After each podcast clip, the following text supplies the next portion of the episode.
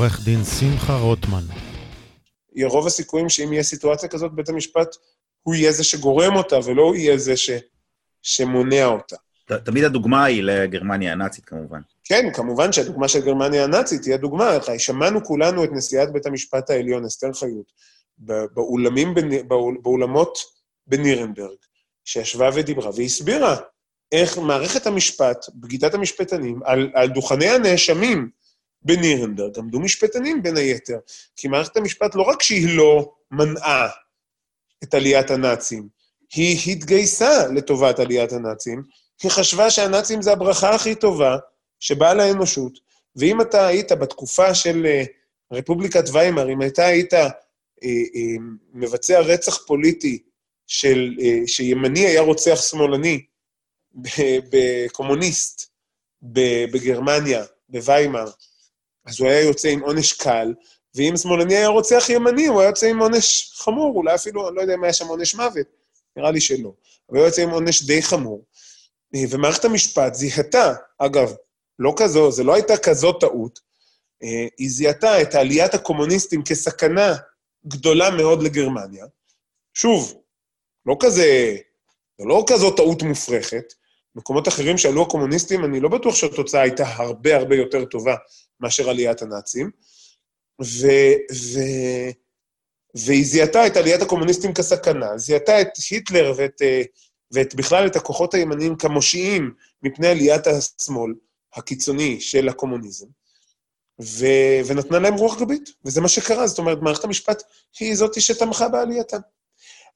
לכן אני אומר, וההנחה לפיה תהיה איזושהי אסופה מושלמת, יבוא מצב שרוב חברי הכנסת משום מה יחליטו לחוקק חוק שהוא עד כדי כך מזעזע. ובמקרה הם לא יצליחו לפני זה, אין שום סיבה בעולם אגב, לבטל את בית המשפט, או למנות שופטים כרצונם, או לעשות זה, ואז באמת מה שישאר לנו כנגד הרוב המוחלט, שגם נהנה מרוב בציבור, כי הרי חוק שעובר בכנסת ולא נהנה מהסכמה ציבורית רחבה, אז מהר מאוד, או יבוטל, או שתהיה מרד, אנחנו מדברים על חוק מאוד מאוד לא דמוקרטי, ננסה לחשוב איזה סיטואציה, אז אנשים יצאו לרחובות, אנשים יפגינו, לא, אז מדובר גם, יש רוב חזק ומוצק בציבור שתומך בזה, באותו חוק נורא והיום, תיאורטי שאנחנו מדברים עליו, ואז, באותה סיטואציה נורא, באמת שאני לא מצליח לדמיין אותה, אז יבואו איזה 3 שופטים עם גלימות שחורות, בני 70, והם יגידו, חבר'ה, החוק לא טוב, וכולם יגידו, טוב, בסדר, אז הם אמרו. כאילו, אני באמת לא מצליח לדמיין את הסיטואציה הזאת. זו סיטואציה פיקטיבית לחלוטין. אנחנו מדברים על איש קש ואיש ברזל, זה לא, אני אפילו לא, אפילו איש קש לא הייתי נותן לאותה סיטואציה הזויה. ואני באמת מחכה לראות מישהו שהביא לדוגמה, שבאמת שופטים הצליחו לעצור עלייה של שלטון דיקטטורי. אז תן לי רגע. אז כמובן שבאמת אם הדיבור שאם היה בית משפט עצמאי בגרמניה, אז היטלר לא היה מוציא, לא היה פותח מלחמות ולא היה מתכנן ומבצע את השמדת היהודים, אם היה טופס A4 שכתוב עליו אסור, אז היטלר היה עוצר, כמובן שזה טיפשי. אבל בואו בכל זאת, יש אנשים היום, שחושבים, אני לא ביניהם, אבל יש אנשים שבהחלט חושבים שבישראל היום יש חוקים שהם לא בדיוק דמוקרטיים. אני יודע, אני יכול להסתכל, יש אנשים שחושבים את זה על חוק הלאום, יש אנשים שחושבים את זה על חוק הפונדקאות, יש אנשים שחושבים את זה על הכוונה לספח שטחים, שזה יהיה לא דמוקרטי, אז אותם אנשים שאומרים, זה לא דמוקרטי, כשאתה אומר, אני לא מצליח לדמיין סיטואציה, אז אמורי, אתה עוצם את עיניך. הנה, זה לא דמוקרטי בעיניי, ופה אני צריך שבג"ץ יגן. אז המשמעות היא שיש הרבה מאוד אנשים במדינת ישראל, שהתודעה הדמוקרטית שלהם היא עד כדי כך לא מפותחת, שהם חושבים שחוק שהוא לא אוהבים, שבגלל שהם לא אוהבים חוק, הוא אוטומטית נחשב לא דמוקרטי. ואנשים עם תודעה, באמת, אחד מהדברים, ההצדקות, לבית משפט, תמיד אהרון ברק אומר, אין לנו מסורת דמוקרטית. הוא צודק, לאנשים שתומכים בבית המשפט העליון אין מסורת דמוקרטית.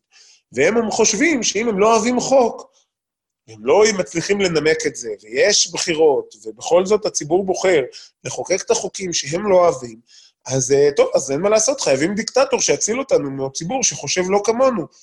עכשיו, אני יכול להגיד את זה על המון המון חוקים, שאני חושב שהם לא טובים, ואני חושב שצריך לשנות אותם ולבטל אותם. יש דרך במדינה דמוקרטית איך לשכנע אנשים אחרים בצדקת טענותיך. מי שבא ואומר, אני לא מצליח לשכנע אנשים אחרים בצדקת טענותיי, אז אני רוצה שבג"ץ יעשה את העבודה הזאת בשבילי. הוא גם הורס את הטענות שלו, וגם הורס את בג"ץ, כי בסופו של דבר, אם אתה משתמש בגרזן שלך לתקוע מסמרים בקיר, אז הוא לא יחתוך לך את העצים כשצריך אותו.